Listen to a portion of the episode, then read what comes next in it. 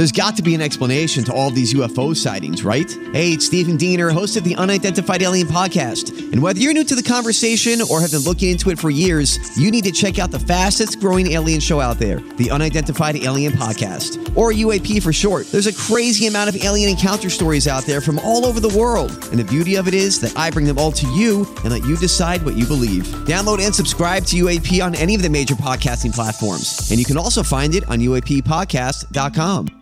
Yes, yes. Welcome into questions from the audience on the Tim McKernan Show. We're in the HomeLoanExpert.com studios, actually in the studios, not in my basement, not in my bed. I'm not lying down, laying down, lying down, nurse.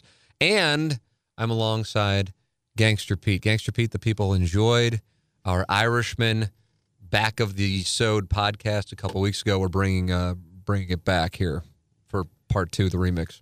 Uh, it's cool to hate on the Irishman now. I've noticed since that. What is that? You think you think our podcast caused hate on the Irishman? I don't know. I don't know. I think I don't know. If I haven't seen a more polarizing film in recent years. I can't. Can you think of a movie that gets people more worked up?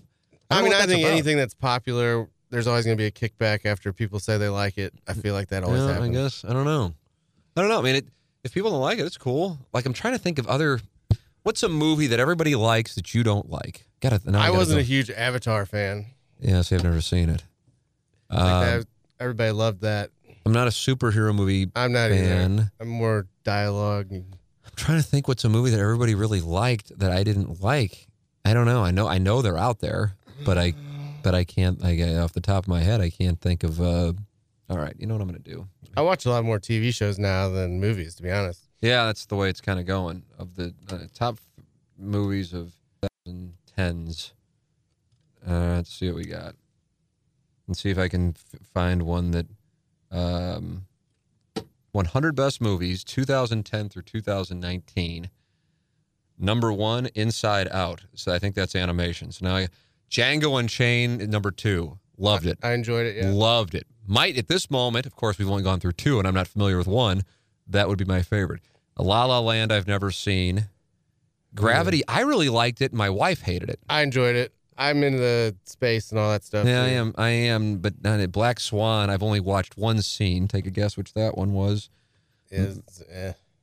I didn't see it. So the the film outside of the scene I liked. Yeah, I mean, I like that scene the best. And then it's just dark. Mad Max, Fury Road, didn't see it. Did you see it? It's all right. Avengers, didn't see it. Nope. Coco's animated, didn't see it. Toy Story 3, didn't see it. Um, but my understanding is now as a parent, it would wreck me. That's what I that's what I hear about these Toy Story movies. Couldn't tell you. Yeah, well, I understand. Inception, a lot of people loved that one. I That- enjoyed it. That's that's an example of a movie that I would think if I would have watched The Irishman how I watched Inception, I wouldn't have liked The Irishman because I wasn't really paying attention, and you got to be paying attention in Inception. Absolutely. So that that would be an example. True Grit, I liked. Hey, that's interesting. That's number eleven. How to Train Your Dragon animation. I haven't seen it. Looper, uh, I have not seen it. I Have saw you, that. You like it? That's Bruce Willis, and The great Joseph Gordon-Levitt, yeah, Emily Blunt. I enjoyed Looper. Um, let's see. Shutter Island. I didn't really care for that one either. I didn't either. Love The Wolf of Wall Street. Excellent. That that and Django Unchained to this moment are the two of the fifteen. The Grand Budapest Hotel didn't see it. Wes Anderson's my favorite director. So I you love loved it? Yeah. Uh, Guardians of Our Galaxy, another one of those types that I'm not, although James Gunn, you high directed it. Uh, Whiplash, loved that. Great movie. The Revenant, loved that. Oh, that bear fight's nuts. God, I love that movie. And that was one I went into, and I'm kind of like, all right, Anna Marie's going to be over here getting excited because DiCaprio, and I'm going to just be, I'm just going to be whatever, a good husband. I'm going to be cucked by DiCaprio. I'll just sit here and play on Bovado while we watch it. And then I wound up loving that movie. And I think a lot of people uh, didn't necessarily like that. Then some Star Wars movies, Arrival, haven't seen it. Hacksaw Ridge, haven't seen it. And I thought Doug, who really likes World War II movies, didn't care for that because his dad fought in World War II. I thought he I didn't see like that it. one. Another Avengers movie, Logan, uh, with Hugh Jackman and Patrick Stewart. I haven't seen it. Joker 25. How about that? I haven't seen it. Have you seen that yet? No, I haven't. I'd like to see it. Once Upon a Time in Hollywood. I might I might wind up watching that today because we're recording this on the uh, Monday snow day, December 16th, and that's uh, on iTunes now, so I might watch that. I hear that's really good, and obviously it seems like, even though it's not by design, that I'm mentioning some Tarantino movies. I can't believe like. I haven't seen that yet. I It's supposed to be the bee's I knees. really want to see it too. I DiCaprio, Brad around to it. Pitt, Margot Robbie, Emile Hirsch, from The Girl Next Door, Yeah. where the juice is not worth the squeeze line comes from. Spider Man, haven't seen it. Captain America, haven't seen it. Avengers, haven't seen it. And Interstellar, I have not seen. Interstellar Interstellar's fantastic. Boyhood, 31. You remember Boyhood? Have you I seen I do it? not. Really? Is That's that- the one where they started filming like 15 years ago and they that- follow him. I felt that that felt like homework to watch that. I I didn't haven't think, I, it. but again, I my it is amazing how how a perspective changes once you have a child, and I hate saying that. I really don't like saying. I'm not saying so. For those of you who don't have a kid, you can't possibly understand. I'm just thinking of like things that before. God, there's a movie that's like seven or eight years old, and like I just, I saw it now having a son. I'm like, oh my god, my whole world changes. Like thinking of that movie. Um, and now having a son, and boyhood may change in that capacity. Although that's more about a yeah, I feel like the the Patricia Arquette relationship is is more of a focal point in that. Um, but still, uh, from a parent standpoint, oh man, God, just looking at the cover of that now hits me. But I didn't I didn't really think that much of it. I thought it was fine. I do think there's a moment in that movie which was critically acclaimed. I don't think it won Best Picture, but it was nominated for it. That the mom says, is this all there is? And I thought that was like one of the most depressing yet poignant lines I've seen in film history, and that was before I was a parent. Uh, the Dark Knight Rises, people love that. I have not seen it. Another Toy Story. Have you seen The Dark Knight Rises? Yeah, I like I like the Dark Knight. Drive with uh, Ryan Gosling and Bryan Cranston. Not seen it. It's entertaining. Uh, the Hunt. Not familiar with that at all. It seems like that's a European film.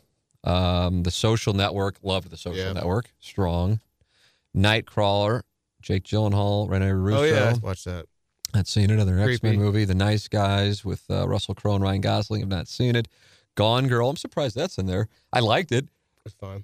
Seems like kind of like a movie they'd show on CBS like on Sunday nights, but I liked it. Edge of Tomorrow. Haven't seen it. The Edge of Tomorrow is really good. Is it? Yeah. Uh, The Handmaiden, Wind River, John Wick, Chapter Two, Get Out. I thought Get Out was just so outside the box. I I- enjoyed that. Yeah, I love that it. thing. That I didn't know what I was getting into with that one. I didn't either. Holy shit. Uh, Gar, another anime, a here superhero movie or something. Not my bag. The Artist, definitely not my bag. Uh, was that the one that was si- a silent movie? The Artist, I think, or was Chaplin? Or was It could have been one? the artist. I didn't see it, but it sounds right. Sleep Tight, not familiar with that. That's overseas. Flight with Denzel Washington. I'm surprised that's in the top 50. And then finally, The Raid. Man, mine didn't make it. What's that? What is yours? Uh, Ex Machina is the best movie I've seen last ten Is years. that right? It's like a perfect movie. Now I might have to watch it. Who's in that? Because I feel like there's an Uh, attractive lass, and I can't think of who it is. Yeah, there is. Creed is number 60. I really liked Creed. Did you like Creed? I haven't seen Creed. oh, I think you like it. I've like it. heard that it's really good. So anyway, how do how do we get on? How do we get on this? Where I'm just list. This is like a Francesa segment. I, that uh, the, the the Irishman. That's when Gangster Pete and I did a podcast a couple weeks ago. But we waited until the end of it to talk about it. It would have been good if we had Iggy in because Iggy hated it. Um, although it seems like one of the main criticisms of the film is the scene in which De Niro is beating up a guy. And I have to say, I agree. Having seen the movie twice, I agree. It's just like it seemed like it was an unnecessary. The scene was necessary. The manner with which it strikes me as unnecessary. But then again, I'm arguing against Martin Scorsese, and so I would imagine he probably would get the benefit of the doubt in this debate. And then furthermore, I'm sure he had a reason, but I don't know what it was because because in one of the mo- most famous scenes and perhaps the most important as far as plot goes in Goodfellas, you see from the floor angle De Niro stomping on uh, Frank Vincent's character in Goodfellas, and I feel like they could have done that with this scene, and then therefore it wouldn't have looked as, you know, here's a here's a guy in his I think he's 76. De Niro is 76, 77 you know, who just isn't as, you know, able to, to move uh, as well anymore. And so it does look, you know, he's supposed to be in his 40s and uh, and it looks a little, you know, off, I guess. But I mean, like it's it's a it's like a three hour and 10 minute movie that I think is It didn't bother me Yeah, at all. I mean, I that- think you're that- That's consumed some people. But whatever. Either way, if some people don't like it or a lot of people don't like it, that's cool. I still one of my favorite movies I've seen recently, and uh, is always some people like some things, some people like other things.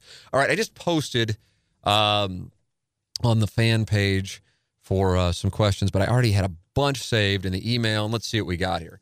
And if they're not they're not going to be read, I just delete them. So if you do email and you don't hear back, if you title it QFTA, I'm not going to respond because I just put it in the QFTA file. So, but otherwise, I respond to emails.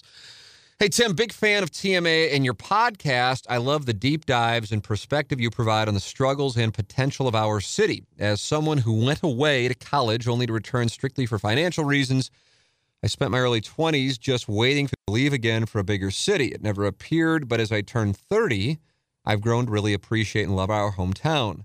Part of that is thanks to you. Oh, wow. Where's where's Doug with the gong? Part of that is thanks to you and the discussions you've explored both on the show and podcast and probably a little bit of natural maturing. But that brings me to my next point. I have not yet listened to the podcast with the older gentleman you've interviewed, but I've read your posts in the Facebook group, the fan page. I'm interested in these men's perspective on family being so important, and I'd like to know yours as well. As someone who has started a family at a stage in life that is considered late by St. Louis standards, I'd like to know if you had wished you'd done it sooner. As I said, I'm about to turn 30, and the option to leave St. Louis for a lucrative job has appeared.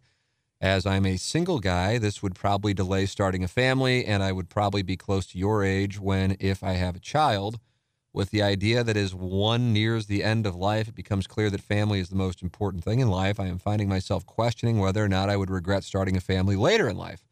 I've rambled more than asking a question, but would be interested in hearing your perspective on starting a family later in life. Thanks. That comes from James. All right, there's a lot there. Um, let's see what I wanted to start with.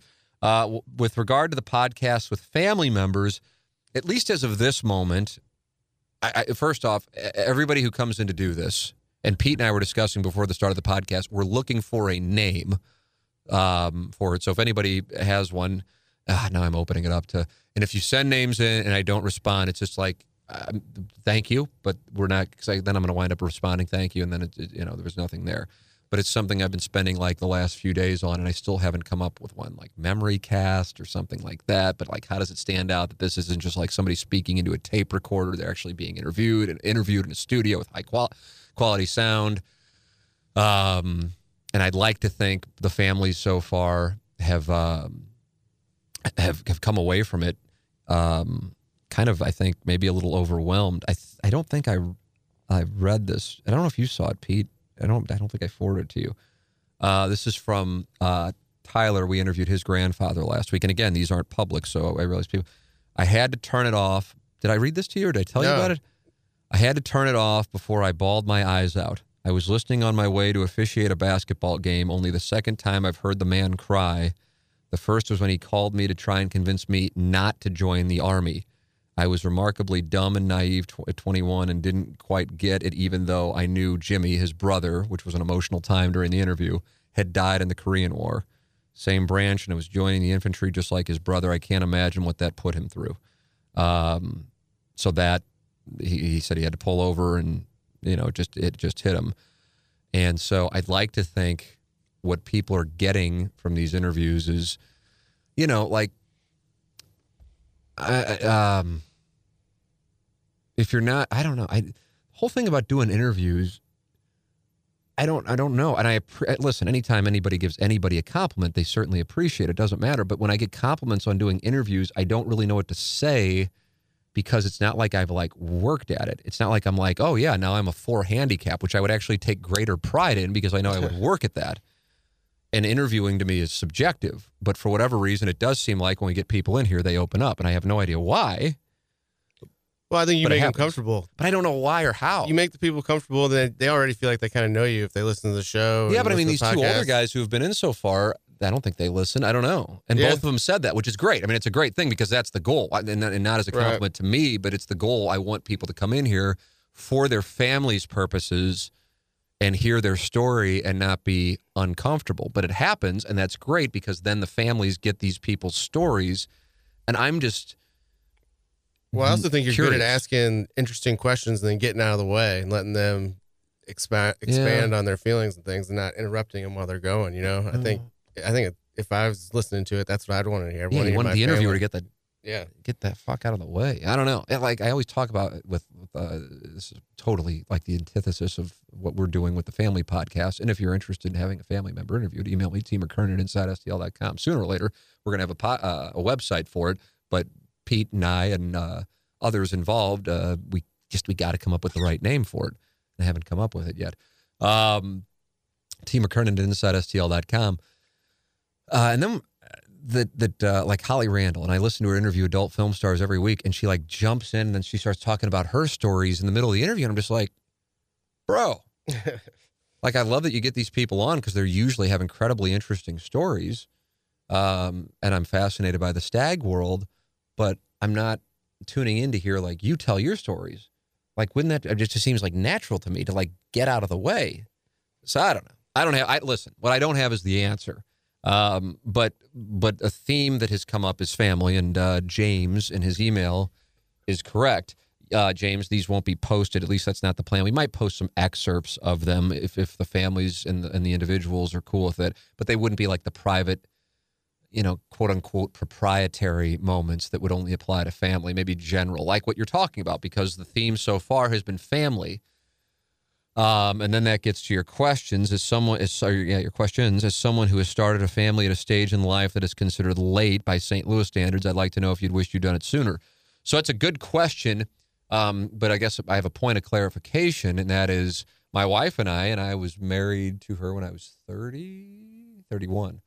Um, we tried to have children, and we were told we couldn't. We did IVF, we did IUI, IVF twice, did IUI, God only knows how many times. We were told, told we're going to start looking at surrogate route or adoption. Um, so that's where we were, and we were going to do IVF one last time. And if it didn't work out, that was just kind of kind of then we're going to have to kind of look into you know what the next play would be, and I'm not sure what the next play would have been. So it was not a choice.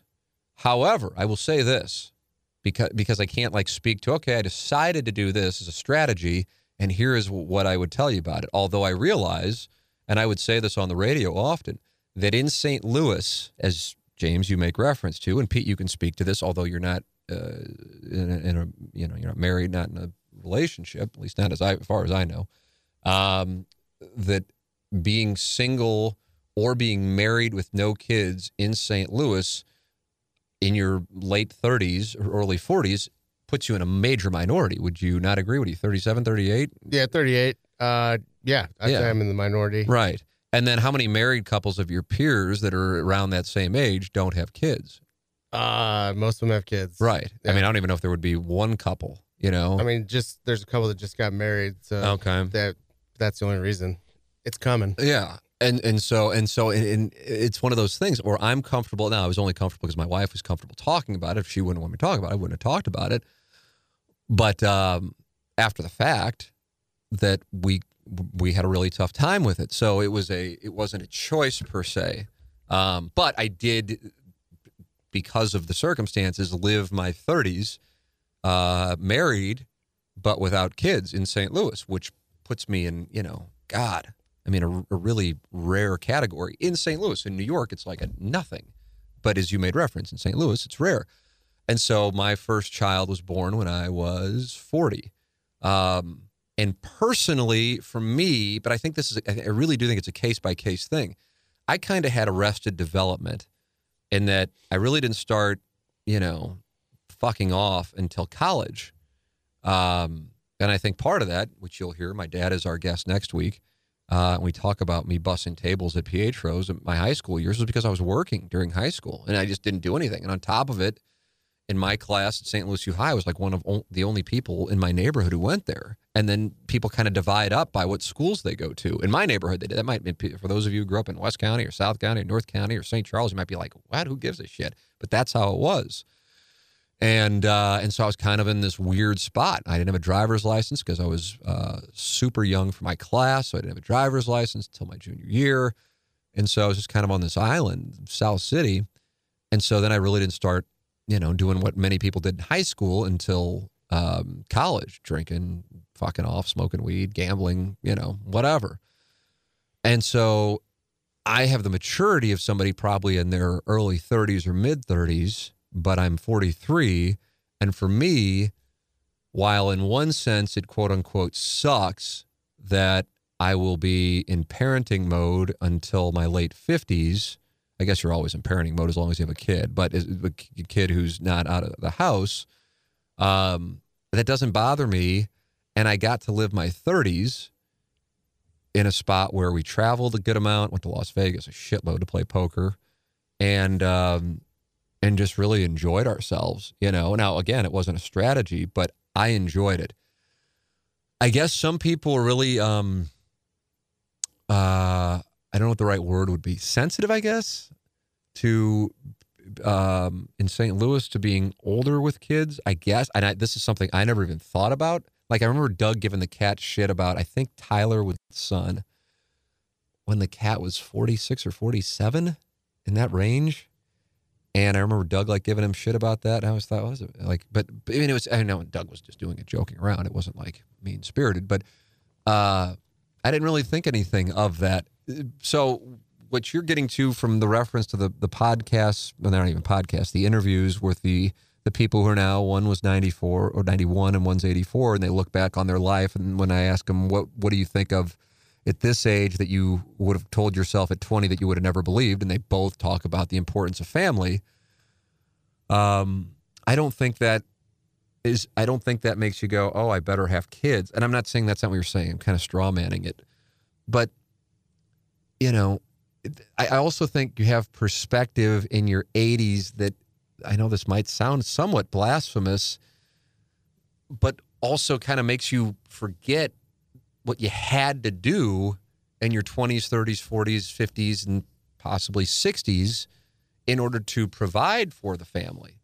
Um, in, in the work and the stresses because when you're 91 you're far removed from it and when you're 84 you're far removed from it and so you know i mean like the, the I, I, said a number of times and it's the truth tma would not still be around if i would have had kids when i was having kids at the, like the standard st louis age of like whatever it is 27 28 29 30 um, because I wouldn't have been able to gamble like I did. And it wasn't like these were like batshit gambles, but you know, calculated risks.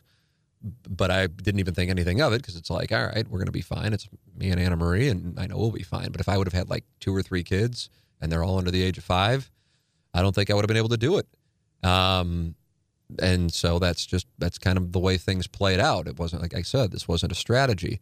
So, you know, I mean, I guess uh, when I'm 70, if I get there, Jameson would be 30. And yeah, man, I mean, obviously, I would love to have, you know, however, the maximum amount of years with him. But I, it, you're in a different spot, James, because you're asking about it. I didn't have a choice. Um, and and it just kind of played out this way. But for whatever reason, I didn't really, really start thinking about having kids until 2011, 12. Um, I really didn't. It, I, and I don't know what that was about. I just know that's not where I was. And I, I, so there's there's not a regret because it wasn't a choice, but that's that's my story. Now, Gangster Pete, um, I don't believe you have any children, correct? Not that I know of. Right. And so uh, you, if you do have a child, at the earliest, uh, you would be in your uh, 38, 38, 39 age range. If this were you meet a woman and fall in love and get married and then have a kid immediately. Oh man, what a story for the ages. That would be. My mother loved that story. What do you think about what James is saying? You're coming at it from a different perspective, but a relatively I mean, I'm probably a bad person to ask because I don't give a shit what anybody else thinks. Nice. So if I have a kid at whatever age, I'm fine. I mean, I think it's bigger, probably a bigger deal for the woman, and as they get older, they yeah, and that's another thing I didn't think about. Like 35 is kind of like a big age for women with pregnancy, not because of like what like you know like a magazine saying, but as far as it, the probability of of problems in the right. in the pregnancy increase, which is just again, I just didn't think that way. Um, but that's that's a factor. So you know, that's that that's certainly something. But I get you know, I mean, I remember we had Marcus Allen on the podcast. You weren't here for that one, I don't think, were you? No. And you know, he's I don't know what Marcus is. I think he's around sixty, and I think he has like a three year old you know, and Joe Buck, and we Joe and I have talked about it. Uh, he's now fifty, and I think his twins don't turn two until Aprilish, Marchish. Um, Jim Edmonds has um, some young kids. He's around late 40s, I think. So, uh, you know, I don't know, man. I don't know. I know this. Absolutely love it, and I think I don't know. I can't. I can't speak to. I, I guess what I wonder is if I would have had kids in my mid 20s or my late 20s, which wound up being the time where I was over at Diamond Cabaret Penthouse, whatever it was called, and out until three or four in the morning regularly on Friday and Saturday night. Uh, if I would have at that time, not because I would have still been doing that stuff, but I would have been resentful of the fact that I couldn't do it. Whereas now, because I got to do it, I'm like, all right, that was fun. But it kind of was reaching a point where it's like, yeah, how many more poker tournaments can I really play in? And, you know, eh, eh, and I know it sounds weird because I'm sure some of you are like, I would do anything to get the fuck out of here and play in a poker tournament in Las Vegas. But it, it, just depends on what your experience is. And I was lucky enough that I got to do that stuff, and eh, and and so therefore, I don't have, you know, the same mindset, which might have been like why when I saw a couple of my friends get married like right out of college, I'm like, what the fuck are you doing? But I, like I said, had arrested development you know? And so i didn't get to experience what they maybe did experience their freshman sophomore junior senior years of high school whereas i was bussing tables and and not really doing much. So i don't know. That but that, that's my answer. It's a case of to each their own but i wouldn't let that answer from the gentlemen who have been in for the the, the yet to be named family podcast um, or family interviews uh, Im- impact your uh, your mindset one way or the other. That, that's what I would that's what I would tell you. All right, what else? We'll stay in the emails. Ryan Kelley's the home loan expert, and he is the sponsor of our studios here on the Tim McKernan Show. Without him, we don't have a podcast. So make sure you're supporting our sponsor, Ryan Kelley, the homeloanexpert.com. And with interest rates dropping and this being home buying season, this is a prime time to get in and get yourself a great rate and lock in. Or if you want to refinance, now's the time to do so. Ryan Kelley's the person to do it with. He is online at thehomeloanexpert.com. Ryan Kelley, the studio sponsor of this program. Ryan Kelley, thehomeloanexpert.com.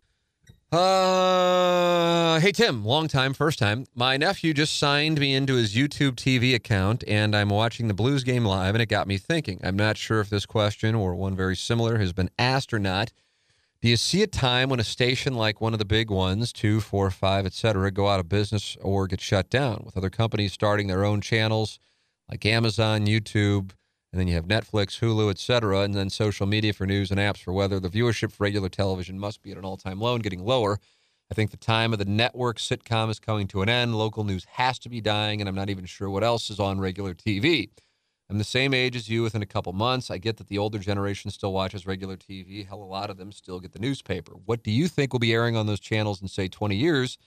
The networks may still be around, but the TV programming will have to be different. I suppose sports is the biggest reason people watch TV. I really have no idea how it all works, but could you see an Amazon or Netflix buying the rights to air one of the major sports leagues? Sorry if this doesn't make sense. I tried the devil's lettuce tonight. Uh, don't care if you use my name. Thank you, John Allen.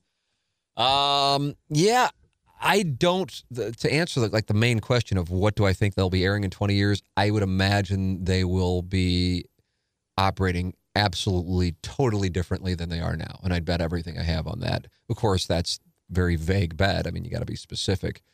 Um, I would imagine local news might be more like an on-demand social media app.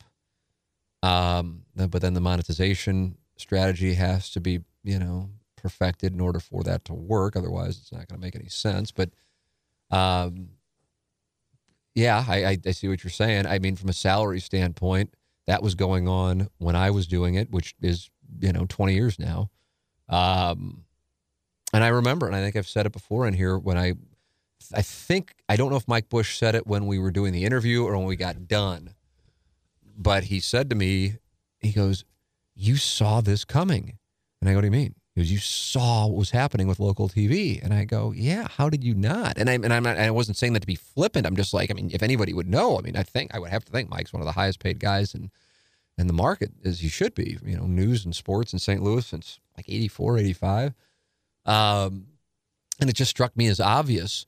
But maybe because he was in the position he was in, he was still making an absurd amount of money. Whereas guys like me, the weekend anchor, they're kind of like, all right, you're replaceable. So here's your 2% raise for another two years. And if you like it, you like it. And if you don't, you don't. We don't really care. And, you know, and I'm like, wow, this is obviously a really bad business. And I'm not interested in spending my nights and weekends and holidays doing this stuff. It's going nowhere. Um, so it already started. It's just not necessarily maybe obvious to the public, but it's uh, it's already started. I would agree with you that it's not. I mean, you know, it's funny when I have some television news people on and people go, "Who is that?" You know, and I'm like, "Oh my god, you don't know who that is?" But that, I mean, I, I don't blame them. How would they know? Um, and regarding sports being on like a Netflix or Amazon, that's absolutely where I think it'll be. Um, I I don't know if they'll shut down. I don't know if they'll shut down. I don't know if I see that. I just think they're going to change their change their models. I mean, it's just that's just kind of um, inevitable. I think if you would have asked somebody 25 years ago about uh, the possibility of uh, one of the network affiliates not carrying sports in their newscast, you would have said that's crazy. But that's the case for KMOV at five o'clock now. If you would have asked about the possibility of stations doing news at starting at four in the morning or 4 p.m., you'd say that's crazy. That's now standard. And if you would have asked about, um, you know, all, I mean, newscasts going, you know, left and right throughout the day, you would have said, Where, where's all this coming from? It used to be you had maybe a morning show and then a noon newscast and then five, six, and 10. Or at Fox, you had five, six, and nine. So it just, it just, it just changes. Um, I don't know if there's going to be a need a need for local news as it's done right now. I don't. Gangster Pete, what do you think? I think there's always going to be a market for the local perspective. I don't know what form that's going to take in the future, but I mean, I think that I think that there'll be opportunity available for people that want to get local news. Yeah, yeah. I just figure it might be. I mean, social media, whatever social media will be in 20 years. I mean, who knows? But um, I just I can't imagine it being you know something that people are like going out of the, I just I don't know. I don't know. I mean, you see what's going on with newspapers, which I do think have great value, but A, in, in, in a healthy percentage of the population's mind in America right now, they're the enemy of the state. And then B, um, younger people just aren't getting them. Um, and so they're accessing content online. And oftentimes it's content that fits their already self perceived view of that which is fact or opinion, but then they take it as fact. Uh, let's see what we got here. Um, oh, it's your buddy Deebs. Hey, Deebs, what up, baby? Uh, Tim, I'm not sure this one isn't about like him, you know, as you know, Deebs, Deebs is graphic with his. Uh, yeah, Deebs, Deebs likes to hit the sauce and fry it in sometimes. He does. He's, these all usually sent in after 10 p.m. Yeah. This one was sent yeah. in at 1032. Tim, I'm not sure how frequently you interact with new grad millennials, but I do on a monthly basis. My firm hires them like crazy because they are uh, inexpensive to employ, and also we are a sales branch of a much larger corporation, and sex sells. the hell, classic teams. Most of these kids are awesome. Most do not suffer from social justice warrior mindsets. Granted, we have a so, super dope internal recruiter who rejects morons. Is Deebs married with kids? no, Deebs is one of my single uh, buddies. That's a, that would have been more of my money would have gone. But I def have faith in the character and judgment of the youth entering the workforce. Largely, they scoff at the SJW ethos. Also, the females are fire AF. Thanks, Deebs. I don't really know what the fuck I just read. I don't know if there's a question. It was more like a statement of something we've never talked about. but I mean, I, I guess he's addressing something that I don't think we've spent much time talking about it uh, because I don't really have that viewpoint, but that the millennials are soft, I guess. Uh, yeah, that's what it sounds like. And or social justice warriors, I gather. I guess that's what he's. Yeah, I like to joke about the soft thing, but everybody does that. But the social justice warriors, I mean, that's annoying in my opinion, but. Um. So thank you, Deebs, as always. I always enjoy them. This one actually got read. Usually I go, okay, I can't read that. Thanks, Deebs. He'll be stoked. Mark Hannah of Evergreen Wealth Strategies. Can't emphasize enough how important it is to have a, a financial advisor. But then it's not just any financial advisor. It's somebody who who knows but cares. Again, plenty of people can know but cares. And Mark Hannah helps everyday people every day get their finances organized. You can call him at 314 889 0503. That's 314 889 0503. Or go online to evergreenstl.com. His name is Mark Hannah. He is with Evergreen Wealth Strategies. And I can tell you from getting to know Mark here over the last year that this is a first class person who has your best interests at heart. And just calling him at 314 889 0503 is going to make you feel better and you're on the right track. Mark Hannah, Evergreen Wealth Strategies, 314 889 0503, or go online at evergreenstl.com. Uh, Tim, has there ever been a time where the cat or Doug has come to you and asked to stay away from a certain topic because some of their higher ups caught wind of something and it was brought to them in a private meeting? The cat having his wings is clear. What does that mean? Cat having his wings that rest on the Cardinals? Well, he eats the wings when we talk about stuff. He doesn't. Oh, God, want. yeah, I was like reading that. The cat having his wings. Thank you. Thank God you're here, Gangster Pete. Uh, the cat having his wings is clear that he stays away from the porn talk and Doug doing his own show during some sex talk shows. That's not a hindrance. If I had to guess, I'd say it'd be more political or local, racial type discussion. I'd love to hear them answer themselves, but I'm guessing that won't happen as to insulate themselves from the topic altogether publicly. Well, I mean, they don't appear on the podcast. That's the main reason. But uh, honestly, and it's kind of amazing, actually, that uh, the cat and I have been working together for 15 and a half years. Doug and I on the show for 12 plus years. And then when you include television, nearly 20 years.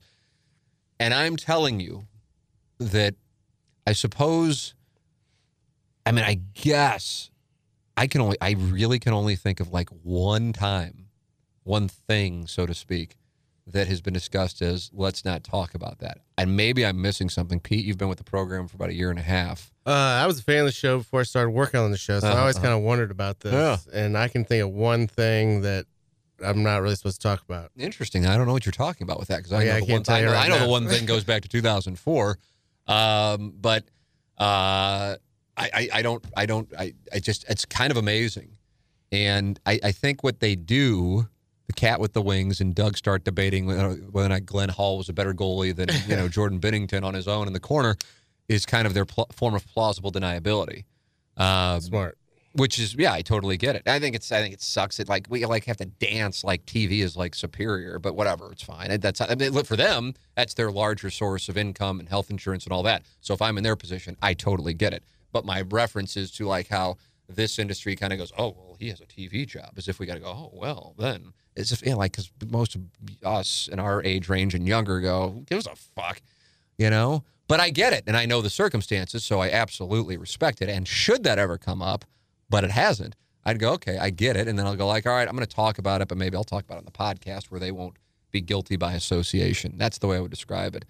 Um, if anything, I would say I don't know if I would say Doug shoots from the hip more than anybody of the three hosts, uh, because I think the Plowhawk probably fires off more takes, but shoots from the hips more than any of the th- three hosts.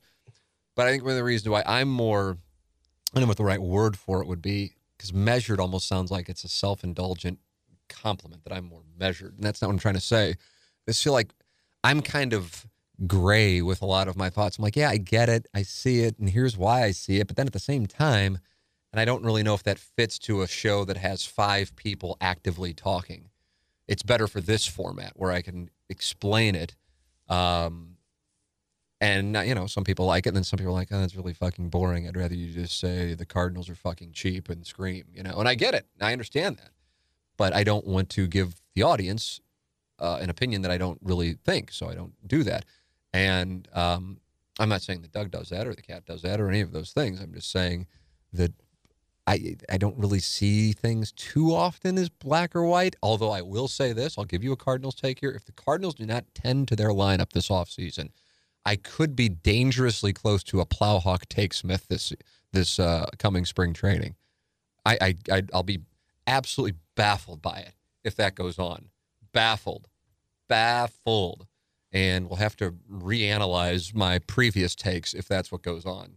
I think they're in danger of upsetting like the reasonable fan base that isn't like hot takey. Yeah. Like me personally, I give the benefit of the doubt. I like to wait and see, but they need to do some things. It doesn't seem like they're doing anything. I mean, they're losing their cleanup hitter, who again wasn't that great. I mean, he was fine, but he wasn't that great. Like great. And I mean, again, just because they haven't done anything doesn't mean that they're not going to do anything. But part of my thought process was okay, in the past, they've kind of set expectations, and then some people would feel like they didn't meet those expectations. And then they would like, okay, well then they'll do something at the trade deadline, and they don't do anything at the trade deadline. So now the theory, now the strategy, and again, nobody said this. I'm just trying to make sense of this. Uh, is that they're not going to set expectations, and then they're going to do something. And I, listen, I was going to give the Plowhawk. I don't know what it was. I think it was ten to one on anything up to hundred bucks. So I could have lost thousand dollars. That the Cardinals would make a significant move, and we would have to have an arbitrator if we disagreed on the definition of significant. Um, and he didn't take the bet, um, or he did, and then it wound up being a hell of a lot smaller. Whatever. Either way, I'm, I know I'm not worried about losing a thousand dollars. But at this point, I'm going, what is going on? I mean, I just I, this was a this was a below average lineup going into September of 2019, and if this is what it is in in April of 2020 without Ozuna, I'll just be like, what is going on? Mike Shildt talking about the Yadier Molina possibly hitting cleanup. Holy shit! Disaster. I just I don't know. I just can't believe. I just can't believe. I just. I think maybe they're waiting to see what's going to happen and then make a trade. I don't know. I, I. I don't know. Like I said, I'm. I'm on the verge of becoming baseball hot take guy, uh, which I believe I was like in the mid 2000s, the morning grind, and I was screaming like a fucking idiot. And I wish somebody could delete all that material because I'm embarrassed by it. You know, James Carlton of the Carlton State Farm Insurance Agency is my insurance agent. So this is a first-hand endorsement of James Carlton and his staff in Webster Groves. 314-961-4800 or go online at carltoninsurance.net. I think a lot of people just go, okay, well, I've got a guy, got a lady, I'm good. I don't really care to talk about insurance. It's something, you know, I'm 25, whatever. And that's fine. I understand. I used to think the same way. And then I go down to my basement on March 30th of 2019 and the basement's flooded and the world changes. It just so happens because my interactions with James, James have been so positive that my wife and I switched to James Carlton uh, in late 2018. And I'm telling you, if we had not, the odyssey that has been a flooded basement throughout all of this precipitation in St. Louis would have been infinitely more difficult to navigate without somebody as active. And on top of it is James Carlton. His phone number is 314 961 4800, or you can go online at carltoninsurance.net. And even now, he still checks in. You know, I mean, it's it's just a different ball game. And even before we had that, which of course was a substantial issue, um, you know, we weren't covered on on something, or I had forgotten to make a payment. It wasn't like it was like some monster payment. It was a small payment. He's like, hey, just so you know, uh, you haven't made this payment. We want to make sure that's taken care of, so you're covered. It's just, it's it's just different. It's different in a much better way, and that's why, you know, if if you ran into me at a at a bar or restaurant and said, hey, you know, and I have had it happen. Hey, Tim, who's that insurance agent? People email me, and I go, oh, it's James Carlton. Here, let me include him on the on the email, and I know he's going to be on top of it. I don't think twice about it. It's not like I'm like, oh yeah, let me tell you about him, and then somebody actually wants to follow up, and I'm like, oh god, I hope he does okay. The best, the absolute best, and you're talking about your biggest investments, so you want to make sure they're taken care of properly. James Carlton and his staff at Carlton State Farm Insurance Agency will certainly do that. 314 961 4800 or go online at carltoninsurance.net. If your insurance costs a leg and an arm, call James Carlton State Farm. All right, now I got here, Pete, so you can see it. This this is a very long email. Oh, it's a novel. Yeah, I just can't read it. Holy shit! Uh, it's about the Irishman. His main thing was he didn't really like it, and part of it was the CGI. And I'm not dismissing the opinion at all. Um, he says, so I'll get. To, I'll just like take an excerpt. Everyone knows the part of the story is coming about Hoffa, and expects something unique. Being his remains were never found. I think I felt this way because another of my all-time favorite movies is Hoffa with Jack Nicholson and Danny DeVito. I much prefer their version of how it could have ended. Yeah, I, I, I mean that's cool. To, to, each their own. Again, like this thing, like um, with with the Irishman. And again, I'm so, I don't want to get into like detail because I don't want to spoil it for people unless Pete and I start saying, okay, we're done with this, and now we're going to talk the Irishman. Um, it's cool. If you don't like it, totally cool, man. Like I said, we were going through the top 50 movies of uh, IMDb's list for the 2010s and the teens, and you know, I hadn't seen I think 40 of them, but uh, yeah, I mean, some people like some things, some people like other things. It's not like I'm gonna love that movie whether everybody likes it or not. I don't really, you know, it's it's cool. Um, but uh, with with regard to the movie with Jack Nicholson and Danny DeVito, I mean, that was based on a different story, and this is based on Frank Sheeran's book. So they couldn't like change what happened. That's what happened. That's what he said happened in the book. So, I, you know, you can't. I, to to each their own. Is The CGI thing didn't bother me at all. Like I've, I keep people hearing like, and then Robert De Niro had blue eyes, and I'm like, he, they're, Yeah. he's Irish. You know, a lot of us have blue eyes. That's kind of the deal. You know, that was the point of that. I don't know. I, I'm much more interested in the dialogue and the storytelling, but like the CGI didn't, it didn't bother me at all. love uh, this one comes from Matt. I don't know if he wants me to use his whole name, but it's Matt. Love the Irishman. Did you pick up Hoffa's wife being the girl that would fly back and forth from Goodfellas? I knew she looked familiar. Did you pick that up I in, did while not. watching the movie? Wow. Yeah, nice play. Yeah. Very nice play uh, from Matt. I gotta go back and look at that. now. another Irishman uh, email. They are they are nonstop.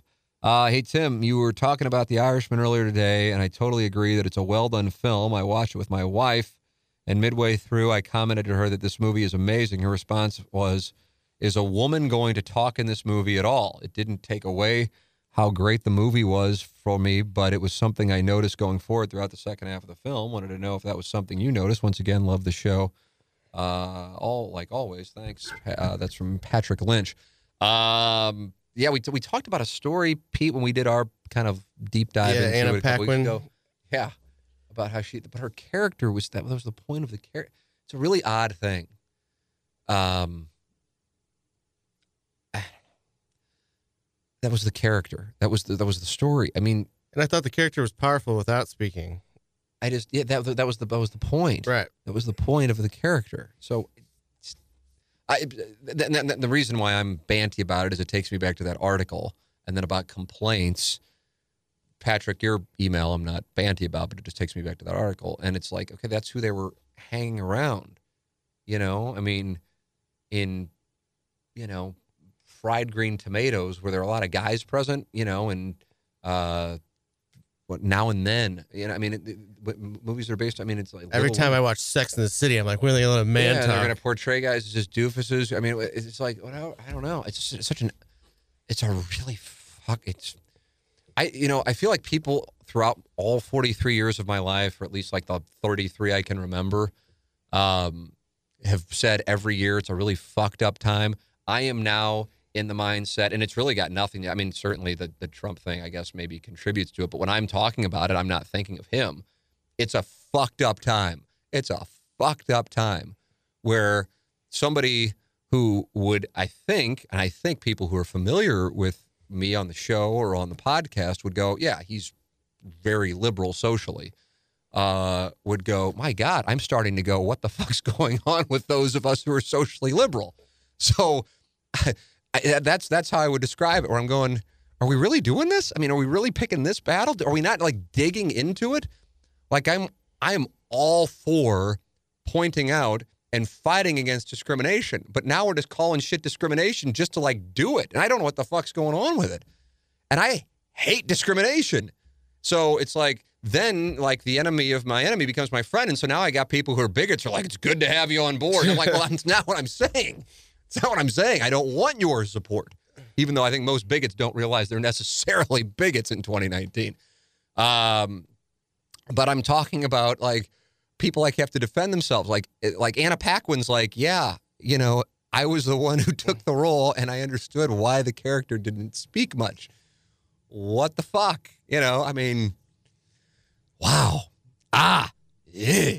All right. Uh, let's see. I, uh, Tim, I love TMA and have been a listener uh, since early 2014. I have two questions for you. The first may have been asked before, but I'll take a stab at it. Are Doug's laughing fits legitimate? the answer right out of the gate is yes. Yep. 100%. Uh, in my opinion, Doug is one of the best in the business, not just locally, but nationally. So it would not surprise me if it was performance art, as many of his bits are. I don't know what his his bits are. I, I mean, I guess maybe. Hockeyisms you might be talking about, yeah, but that's but I not mean, a bit either. Yeah, it's, off not the a top of his bit. head. It is, which is nuts. Yeah, it's crazy. I could It's- not believe. I that. mean, yeah, yeah. I guess you got to see it first. Yeah, like I I used to like, see it, and I wouldn't look at him. It was like Raiders of the Lost Ark. I wouldn't look at him when he would be doing those things. Gotta be like, I don't. It's like a no hitter, and I don't want to fuck it up. But you know, I think all of us. It's it's just the nature of the beast. When you go into being on air, you have to think there has to be a huge amount of ego in it in general to think that people give a shit about what you say. It's just you might not be conscious of that, but when you take a step back, it's like, yeah, why would people care? I must think I'm pretty smart or pretty astute or pretty amusing or whatever. Um, so I think, uh, you know, obviously there's a, there's there's at least some form of talent going on in that show, for as moronic as it can be. And I've worked with some incredibly talented people, and there are moments of talent individually that I go, you know, like whether it be Iggy's ability to like deliver just asinine shit. I don't know if that's just a case of, you know, just not being self aware or, you know, he's able to do it. The cat being able to like play the role, these characters and instigators. Um, is I couldn't do it, and then how both him and Doug are able to like not break, whereas I'm like Jimmy Fallon and I'm breaking all the time. But Doug's ability to do those hockeyisms when they're not written down and they're off the top of his head is nuts to me. It might not necessarily be the best part of the whole thing of the 15 years, although certainly people love it. But as far as like where I sit there and I go, I couldn't fucking do that. That that that would be an example. That the rest of the stuff, I'm like, yeah, I could do that. You know, Doug could do what I do, all that shit. The cat could do it, whatever. But that I couldn't do, and I just go, holy shit. Martin, Martin, kind of the same way with the impressions and the quickness. Um, but but the hockeyisms, I couldn't I couldn't touch it. So uh, and yes, the laughing fits are legit. And I know when I say what it is, and usually it's like somebody with kind of like a dad joke in the text inbox that's going to set him off. I know it. Uh, and then it's just like, all right, I'm going to do a couple live reads while this is going on because it's going to go on for a couple minutes. Question number two Have you considered putting Iggy on his own podcast? If you are the engine of TMA, Iggy is the gasoline. I would absolutely listen to a show in which Iggy tells stories for hours and hours, although this is basically what TMA has turned into. Just a thought. Thanks so much. Hope the show goes on forever and ever. Hashtag free dotem. That comes from Caleb. Um, yeah, I mean, Iggy's welcome to do a podcast. He doesn't, I mean, I don't have anything to do with it. He's more than welcome to do it. So, yeah, I mean, I think it'd be great. And if Iggy weren't on vacation this week, I'd bring him in for uh, questions from the audience. Um, and, and we'd bullshit. That's really how questions from the audience started me, him and the Plowhawk. Uh, so, yeah, I mean, Iggy's got incredible stories. But, you know, having done this stuff now for a number of years, you kind of recognize what, you know, we use the term one, two, three uh, to like for positions in radio. Like in the original morning grind, Martin was the one. Um, I, I was either the two or the three. I don't really know. I guess you could, but but in this this iteration of the show, I'm the one. Uh, Doug would be two, Cat would be the three, and Iggy now is certainly in, uh, very active in the offense. Um, and, and and that's not like a ranking; it's like the, the one's the point guard, so to speak. So that's what I'm talking about. And I don't know if Iggy sitting in a studio by himself telling stories would work. that's my point because he's not necessarily a one.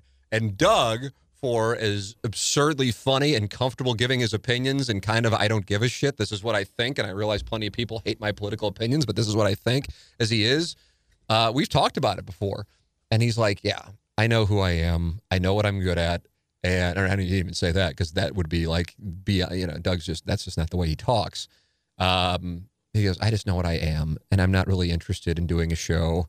Where I'm the lead guy, or I'm doing a show like Rush Limbaugh where I'm by myself. So so it, it comes down. So I, my point is, I think Iggy and the Plowhawk, because they need each other to play off of each other, would be gold. The Pepper and Genie podcast.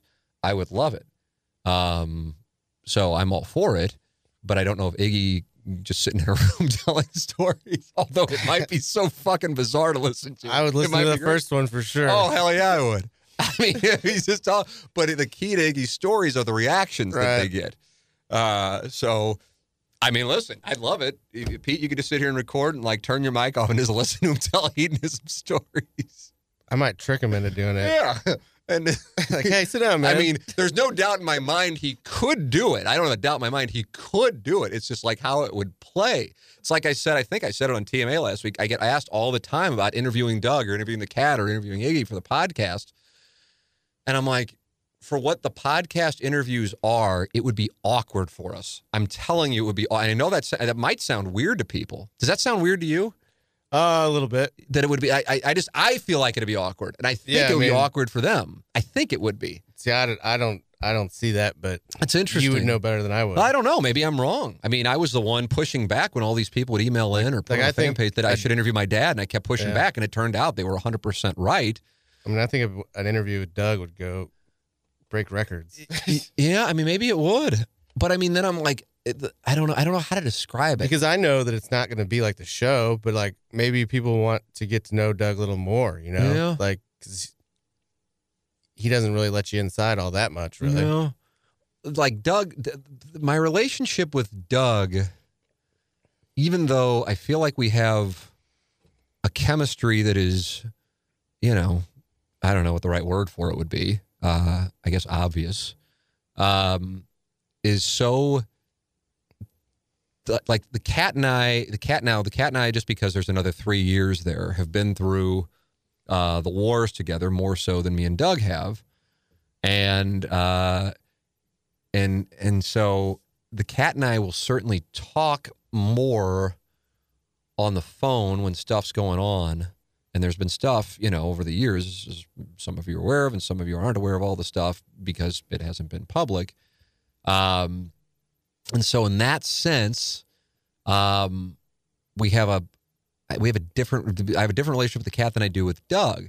As I always say, we get along. Now, Pete, you went to the Blues game with the Plowhawk, which might be the first time in show history where two members of the show hung out away from the show. Took 15 years, but it's happened, I think. I don't think anybody, I mean, I know you would play golf and I'll play golf with you guys, Right. with Iggy and Plowhawk and all of that, but I'm talking about like a nighttime social event. Yeah, it was a good hang. Yeah. He's like, I got an extra ticket. You want to go? I was like, yeah, let's do it. God bless. Um, so you know, it's it it's not like, it, I, but I've always thought it was kind of good, even though it's all unintentional. That like me and Doug don't hang out, and then the other four, or me and Doug hang out, and the other four don't. You know, it's like kind of we're all, uh, you know, I think it's good to get away from the people that you work with every day. Yeah, but I mean, it's just because the show is so chemistry driven, it might be weird if somebody feels like they're on the outside Right. and then like a joke that really was benign actually had some, the feeling like it had more to it, you know? Yeah, I Whereas now it's like you take a shot and it's like everybody kind of knows it's just what it is, bullshitting around. So anyway, getting to enter, inter, an interview, um, I just don't, I don't know. I mean, if, if people really want to do it, I just, like I said, I would rather have Buck Swope, I don't know, or, or somebody else. Fuck, I don't care. Somebody else. Uh, it doesn't matter. I just know Swope knows the show. I would be comfortable. I would be more comfortable with that, and then playing it on this podcast than me. I think it would be better. I just think it. I don't know. I just I feel weird. Like if like if Howard Stern interviewed Robin, I don't know. But I think I think the cat and I uh, would probably go deeper, just because we've been deeper with the stuff we've been through. Whereas Doug, too, uh, you know, I think a lot of people would be. I, I, I, if anything, I guess I would probably call myself envious of it. But I mean, I've been in a different role with owning the the content and you know this the, the programming sold by Inside STL, and therefore, I guess I'm at the top of the totem pole for six, seven years of it. Uh, when weird shit would happen with the show or stations we've been at in the past, uh, Doug would be like, "Okay, well, you know, we've been through it before. We'll laugh about it in a few months. It's another, you know, another chapter in the book." You know, and that's just kind of his attitude. I'm just like, God bless you. That's why he's an Olympic caliber sleeper because he just doesn't give a shit. And part of me is, part of me is envious of uh, of that. I'm not. I'm not wired that way. Um, but I I'm jealous of it. I can tell you that. So like it would be more about like his career, and I think Doug would really downplay his career, but you don't really see a lot of people. I mean, next to Rich Gould and Mike Bush, I think he is the longest tenured person in the market. Now he would say that's not necessarily a great thing, but it is it's an accomplishment in this industry, you know. And on top of it, as I feel like I say at least once a month on questions from the audience, you couldn't ask for a better coworker or if you are the employer employee than Doug. He does his job, he performs at an incredibly high level, and he never causes shit. I mean, he's just. I mean, it's just that's it, that's what it is. Steady Eddie. Oh my God! It's just it's just if you if you give me a team of Doug Vaughns, if I'm an employer, you you're you know, it's just it's it's it's outstanding in that sense. But he but part of that is because he just doesn't really get worked up about it. Now, I mean, he's obviously you know at a different point in his life and his career. His kids are all graduated from college. It's a different situation. But I mean, I knew him 20 years ago, you know, right when his youngest was born. And uh, I, I don't really, I don't know if I really saw much of a difference then. so I, so I, you know, we were working together at KMOV. So um, I don't know if people really want me to do it. I, I, I certainly will do it. I don't- think they'd be good. I think you'd get over that awkwardness, and you guys would just get right back into being comfortable with each other. Well, I mean, we're, we're obviously comfortably there, but I'm interviewing them, and I, I obviously, am, I don't know. I uh, I think you feel awkward about it. Obviously, I, f- I do feel awkward about it because we, I don't know. I mean, the interviews, I, I don't, I, I I think they'll feel awkward about it. I, I mean, think- they'll, I they'll- I, think- know they'll both do it. yeah, but I think both sides would get over it pretty quick. Is what I think. Yeah, I think But I mean, I- but started, because- because be as like, you oh, know- it's just we're just talking to our friends again. But I know that, I, that that's that's not the issue. But we, we were talking about at the beginning. We were talking about like the interviews that I do with you know when we have people come in. Right. and how I just get out of the way. That's Mhm. what this would be, and that's not what they're used to. You know, they're it's Yeah. kind of like very rarely on our show. If anybody talks for a large block of time, It's Iggy. it's, it's Iggy certainly with stories, but then the cat is like interjecting, or I'm laughing, or Doug's making a sound. If anybody like goes on an opinion style rant, so to speak, and I wouldn't use it necessarily, it would be me, and then they would kind of just let me go. But usually I'm setting people up, getting them the ball, and then I get out of the way, and then I'll read texts and spots, and then I set up another, you know, whatever. That's that's my role. And in this case, they would be doing 95% of the talking, which I want, but I think they might feel awkward with me being the person doing it. But if people really want to hear it, I mean, fuck, they're obviously easy guests to book, you know, so I'm all for it. But I just don't know. I mean, I, I just, I don't know. I don't know. I don't know. But if people want it, it's like my dad, you know, and then I'm, I'm, gl- I'm certainly glad I did that. I mean, holy shit, I really am. And now I got to get my, my mom in here, and Anna Marie wants me to interview her, her parents, not for, you know, the podcast purposes, but for the family interview, the yet to be named family interview. All right, let's see. All right, I've gone through interviews galore. Let me see what's got going on on the fan page here, Gangster Pete, on our snowy questions from the audience. Um, oh, I like this question. It's very simple and stupid, but that's perfect for me. It's from the great Carlos Spicy Wiener, the caddy who ruined the Fan Page Club Championship, in my opinion. I feel like it's been a while since the uh, subject has come up, but what is your Mount Rushy of St. Louis chicken wings? Gangster Pete, I'm going to yield time to you to give me time to think. It's a dirty tactic, but that's what I'm doing. I know I got one right out of the gate. I got two, two. I got two. My top two would be DBs and Sybergs because I love that Cybe sauce. siblings. I'm not sure on my third. I've got I've got three, and I feel like I'm missing an obvious one. I'm kind of disappointed in myself, but I got three that I'm I'm like really super fired What up about. got? So I I go Helen Fitzgerald just because that's where I'll go Oh, and pick them up. But I mean it's Sybergs. It's that's the same thing. Yeah. Sybergs, Helen Fitzgerald. So I'm with you on that. Uh, Billy G's backyard wings slash trash wings. They're two totally different wings. So if you give me if you give me two for that, then I'm now I'm at three. But if you only want to count one, then I'll go Billy G's.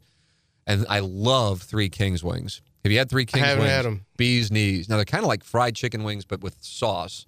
They're so good. And as I'm thinking about this, then it makes me want to go get them. And then there's got to be others that I'm just not just not thinking of, you know. And then somebody will like post it or email me or DM me, and I'll be like, oh yeah, fuck, how did I forget? I always got to hit up CJ's Wings when I'm in Columbia. Yeah, I like Willie's wings quite a bit. They changed them. Did they really? Yeah. When did they change them? Uh, How- why would they they got new ownership. No, It- why yeah, would you food's change? not as good as it was. Really? That used to Like, be when, my when spot did they get the new in the ownership? Uh, a couple years ago. Oh no. Ah, It's pretty depressing. that sucks. Anna Marie worked there. Uh, yeah, I think I remember that. Oh, is that right? Wonder what you're trying to say. I'm just messing with Making you. an observation. Uh, so, yeah. So, so she told me about that operation. Mhm. I had a bunch of friends that worked there too. G Unit worked there. Oh, did it really? Yeah. That like the moo on football Saturdays. Like you, you imagine, you know, nice looking woman, and she wasn't the only one. That was a Willie's waitress who was nice looking. That's one of the standards, I believe. I don't know how they do that, by the way. How do you do that without like dealing with some kind of suit? And I'm and obviously not the only place that kind of is known for that. But I mean, this was like, this was, this was high powered here. This wasn't just like, oh yeah, you know, they they wear because they didn't wear skimpy clothing. They were like baseball T-shirts. Yeah, and they could act, act like they didn't give a shit about who you were. yeah, that that that, that yeah, that that makes sense. So uh that like guys would like leave their phone numbers on the receipts. just like God bless, man. I just I don't know if you would consider that game or if it's pathetic. I don't know. I'm like I never did that shit, or you know, obviously now do it, but just didn't even cross my mind though. I've seen guys leave like novels on the receipt. Really? Yes. And I wonder if it ever works. Email me, T McKernan inside STL. It's got to work, I would guess. Yeah, I've never tried it, but none of, nobody I know that has has ever gotten a call. Or anything. Ah, I can't imagine. But um, yeah, I don't know. I'd like I'd like to give a fourth one, but I mean, if I if I'm giving four wings, then I'm going Helen Fitzgerald slash Syberg's wings. I'm going with you on that on that sauce. Billy G's backyard wings. Um, then also the uh, the trashed wings of Billy G's, and then the Three Kings wings. But I mean, I know I'm missing something obvious, and then people are like going to get mad at Johnny's had good wings. Just trying to think. And- I don't know. All right. Uh, let's see what we got. Timmy recaps, who Iggy has blocked on the fan page, but he provides the deepest questions every week on questions from the audience. And let's see what he's got this week. Do you think there should be lines one shouldn't attempt to cross in comedy? If there is a line, what is it? Is it less about the topic than whether or not the joke is actually funny? Gangster Pete, I'll yield the floor to you.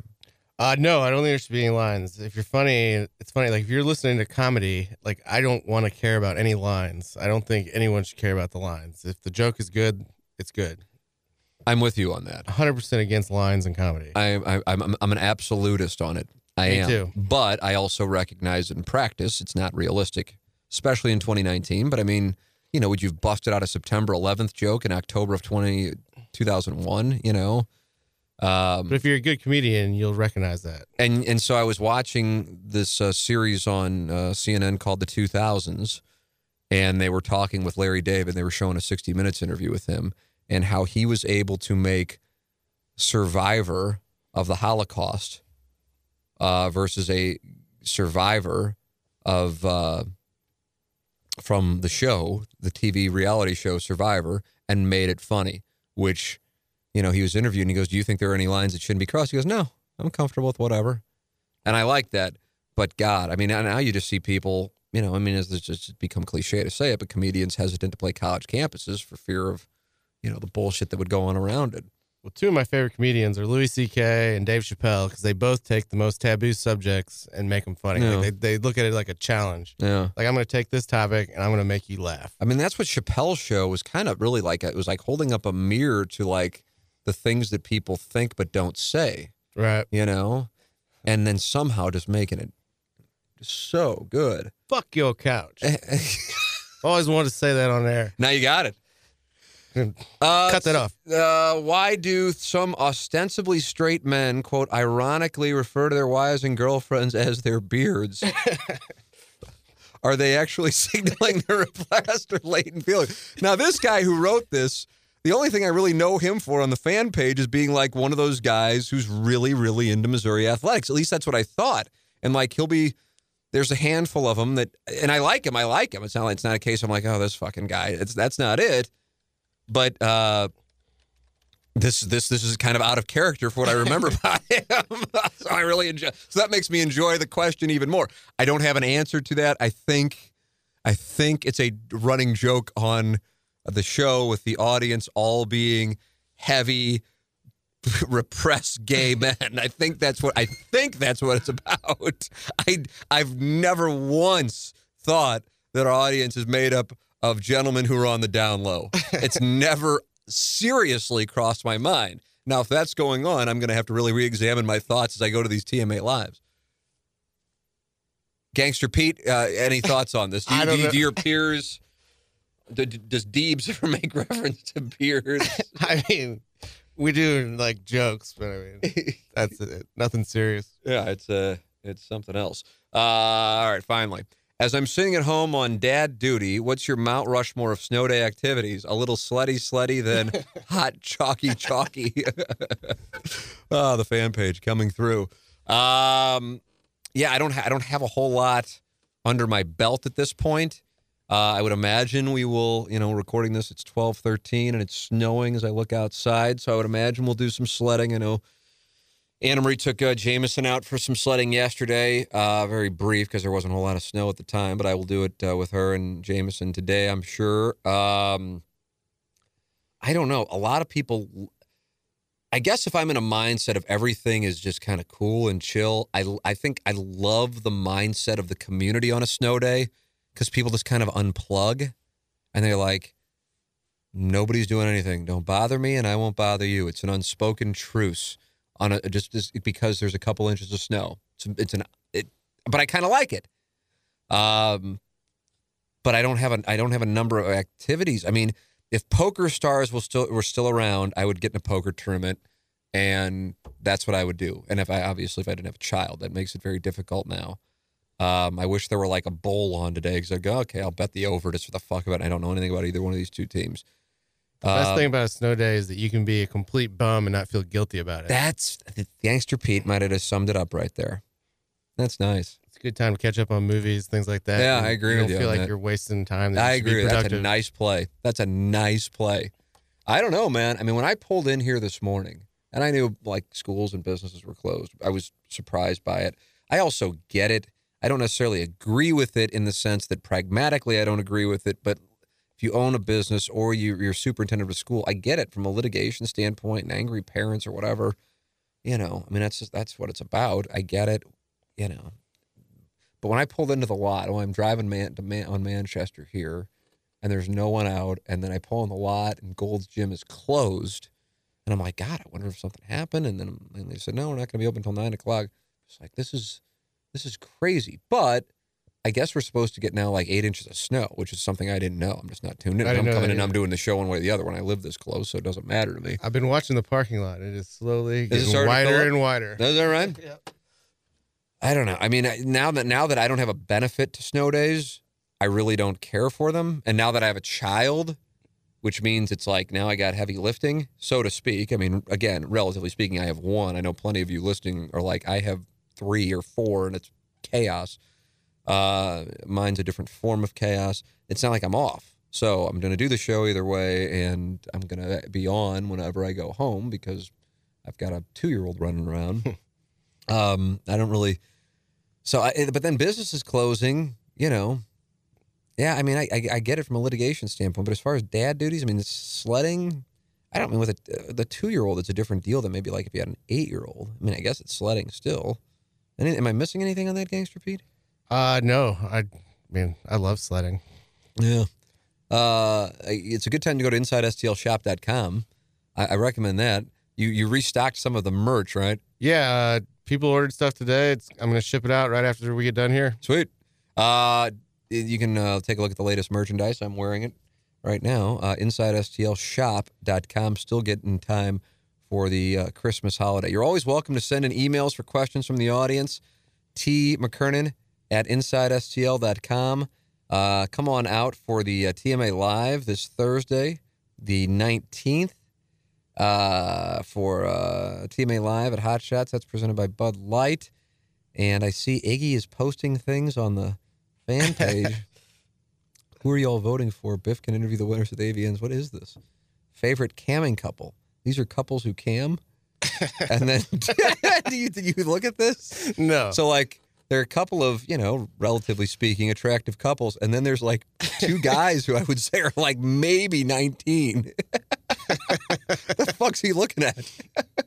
he wants people to vote for the favorite camming couple. I mean, what in the hell is he doing? This is what Iggy's doing with his. So Iggy's got an off day on a snow day, which like oh, I found it. increases the sloth like exponentially. Uh, and now he's arguing with some guy that he didn't include. I don't know what this is. So there's couples who cam, and you can vote for the camming. I didn't even know that. For as much as I know about the stag industry, I didn't even know this was going on. 19 honey, honeysuckle. and now I got to look into it. Uh, all right, there it is. Questions from the audience is in the books on this snow day, Monday, uh, December uh, 16th. And uh, we always thank you for sending your questions. Send them in. I mean, anything's welcome. Stories, questions, whatever. Anything. Anything. T. McKernan at InsideSTL.com. Just thoughts. Doesn't matter. Doesn't have to be questions. Uh, T. McKernan InsideSTL.com. As always, thank you for listening. Gangster Pete, thank you for sitting here with me and wandering through random questions and thoughts. Uh, thank you to our advertisers, thehomeloanexpert.com, Mark Hannah, Evergreen Wealth Strategies at evergreenstl.com, James Carlton of the Carlton State Farm Insurance Agency online at carltoninsurance.net, Design Aire Heating and Cooling, designairservice.com, the number one Trane dealer in the Midwest, And then also Johnny Londoff Chevrolet Highway 270 and the Washington Elizabeth exit online at londoff.com. Chevy, find new roads for Gangster Pete. I'm Tim McKernan. This has been another edition of the Tim McKernan Show on the Inside STL Podcast Network from the HomeLoanExpert.com studios. Peloton, let's go. This holiday, with the right music and the right motivation from world class instructors, We're going to pick it up a notch. It's the holiday season. you might just surprise yourself with what you're capable of. Work out to thousands of live and on demand classes, from running to cycling to yoga. Try Peloton risk free with a 30 day home trial. New members only, not available in remote locations. See additional terms at onepeloton.com slash home dash trial. Peloton, motivation that moves you.